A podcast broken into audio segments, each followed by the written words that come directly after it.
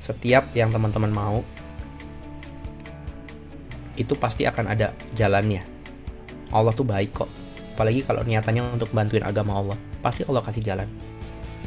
Cuma masalahnya semua yang teman-teman mau itu ada konsekuensinya. Kayak saya nih misalkan pengen kurus. Nih konsekuensinya makan edamame kalau lapar. Jangan beli martabak manis mami nggak maksud saya.